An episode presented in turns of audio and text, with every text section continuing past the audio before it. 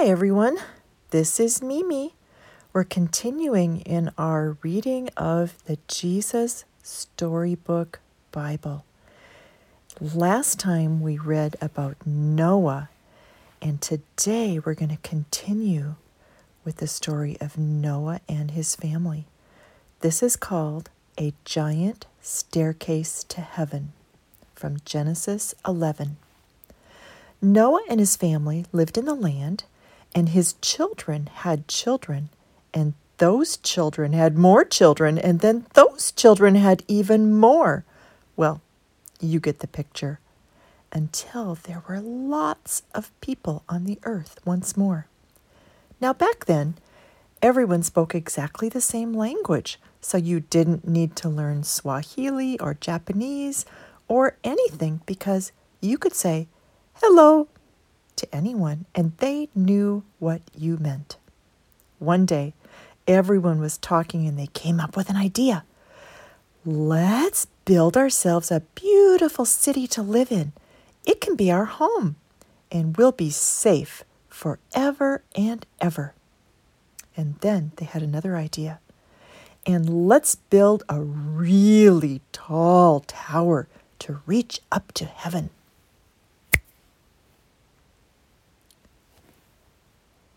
Yes, they said. We'll say, Look at us up here, and everyone will look up at us, and we'll look down on them, and then we'll know that we are something. We'll be like God. We'll be famous and safe and happy, and everything will be all right. So they got to work. Brick by brick, the tower grew higher and higher until it soared above the city, touching the sky. They built stairs in the tower to climb to the top. It was like a giant staircase to heaven. Look, they cheered. We're the ones. See what we can do with our very own hands. They were quite pleased with themselves. But God wasn't pleased with them. God could see what they were doing. They were trying to live without Him, but God knew that wouldn't make them happy or safe or anything. If they kept on like this, they would only destroy themselves. And God loved them too much to let that happen, so He stopped their plans. One morning, they went to work as usual, but everything was different. Their words were all new and funny. You see, God had given each person a completely different language. Suddenly, no one understood what anyone else was saying. Someone would say, How do you do? And the other person thought they said, How ugly are you? Hmm, it wasn't funny. You could be saying something nice like, Such a lovely morning, and get a punch in the nose because they thought you said, Hush up, you're boring. You couldn't even say, Pardon? to check if you'd heard right because no one understood that word either. It wasn't easy to work together after that, as you can only imagine. People were always quarreling and fighting and getting into a dreadful muddle and becoming grumpier and grumpier until at last they were all too cross to keep on building and just had to stop. After that, people scattered all over the world, which is how we ended up with so many different languages to this day.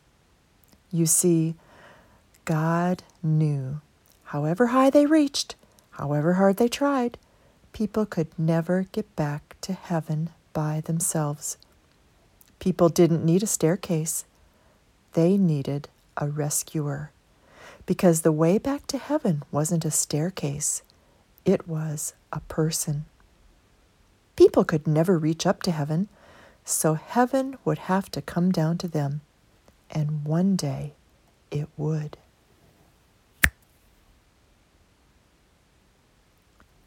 The next chapter is called Son of Laughter God's special promise to Abraham from Genesis 12 to 21. Years passed, and things didn't get any better. People were still just as cruel and mean to one another. They still got sick and died. God's world was still full of tears. It was never meant to be like this. But God was getting ready to do something about it. He was going to make all the wrong things right, and He was going to do it through a family. Abraham, God said, how many stars are there? God was about to tell his friend a wonderful secret. Uh, let me see, Abraham said, rolling up his sleeves. But have you ever tried counting stars? Then you know how hard it is. Um, 993 million, 994, 997. Uh, oh, oh, oh, no, no, wait. One, two. Of course, he kept losing count. Too many, he said. Guess what? God laughed. I will give you so many children and grandchildren and great grandchildren, you won't be able to count them either. Abraham couldn't help giggling at such a wonderful idea, but he stopped himself. How could he have a family? Don't be silly. He didn't have any children, let alone grandchildren. He wiped away a tear. Anyway, it was far too late for him to start having babies at his age. He was 99 years old. What could God mean? Abraham, God said, believe me. And then God told Abraham his secret rescue plan. Abraham, I will make your family very big, God promised, until one day your family will come to number more than even all the stars in the sky. Abraham looked up at the dark night sky, thick with stars. You will be my special family, my people. Through you, everyone on earth will be blessed. It was an incredible promise. God was going to rescue the world through Abraham's family. One of his great, great, great grandchildren would be the child, the promised one, the rescuer. But it's too wonderful, Abraham said. How can it be true? Is anything too good to be true? God asked.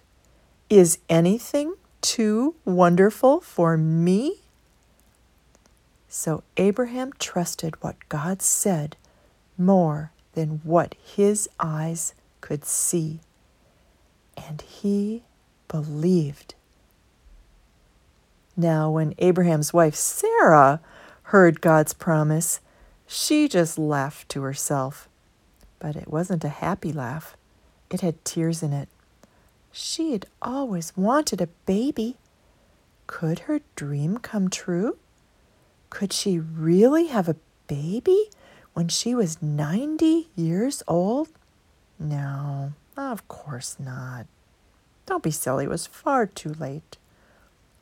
Sarah didn't believe God could do what he promised. She had forgotten that when God says something, it's as good as done. Of course, it was as easy for God to give her a baby son as it was for him to make all the stars in the sky. Sure enough, nine months later, just as God had promised, Sarah gave birth to a baby boy. They named him Isaac, which means son of laughter. And Sarah laughed but this time it was a glorious, happy laugh. Her dream had come true. God would do as he promised. He would always look after Abraham's family, his special people. And one day, God would send another baby, a baby promised to a girl who didn't even have a husband. This baby would bring laughter to the whole world. This baby would be everyone's dream come true.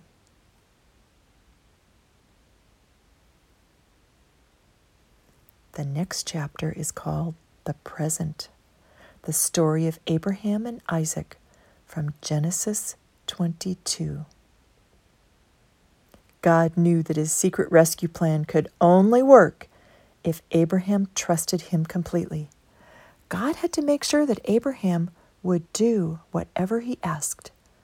So a few years later, God asked Abraham to give him a present. Abraham liked giving presents to God. He gave God his animals. They were called sacrifices, and they were a way to say, I love you to God. But this time, God didn't want a lamb or a goat. God wanted Abraham to give him something more, much more. He wanted Abraham to give him his son, his only son, the son he loved, Isaac. Put his boy on the altar and kill him as the sacrifice? How could God want him to do such a terrible thing? Abraham didn't understand, but he knew that God was his father who loved him, and so Abraham trusted God. Early the next morning, Abraham and Isaac set off. They climbed the steep, stony trail up the mountain. Isaac carried the wood on his back. His father carried the knife and the coals. Papa, Isaac said, we have everything except we forgot the lamb for the sacrifice. God will give us the lamb, son, Abraham said. They built an altar and they laid the wood on top. Abraham asked his son to climb on top of the wood. Isaac didn't understand, but he knew his father loved him, and so he trusted him. He climbed up onto the altar, and Abraham tied his boy to the wood. Isaac didn't struggle or try to run away. He just lay there quietly and didn't make a sound. Everything was ready. Abraham took the knife. Tears were filling up his eyes. Pain was filling up his heart. His hand was shaking. He lifted the knife high into the air. Stop, God said. Don't hurt the boy. I want him to live and not die. I know now that you love me because you would have given me your only son. Abraham felt his heart leap with joy. He unbound Isaac and he folded him, folded him in his arms. Great sobs shook the old man's whole body. Scalding tears filled his eyes, and for a long time they stayed there like that, in each other's arms, the boy and his dad. Suddenly, Abraham saw a ram caught in some brambles the sacrifice. God had given them what they needed just in time. The ram would die, so Isaac didn't have to. And so Abraham sacrificed the ram instead of his son. As they sat there on the mountaintop, watching the embers of the fire die in the cool night air, the stars above them sparkling in the velvet sky, God helped Abraham and Isaac understand something.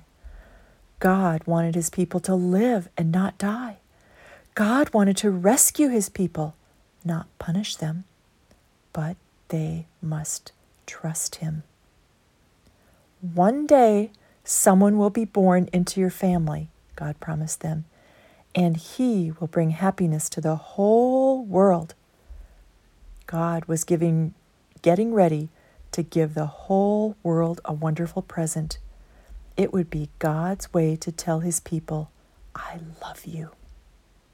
Many years later, another son would climb another hill carrying wood on his back. Like Isaac, he would trust his father and do what his father asked. He wouldn't struggle or run away. Who was he? God's Son, his only Son, the Son he loved, the Lamb of God.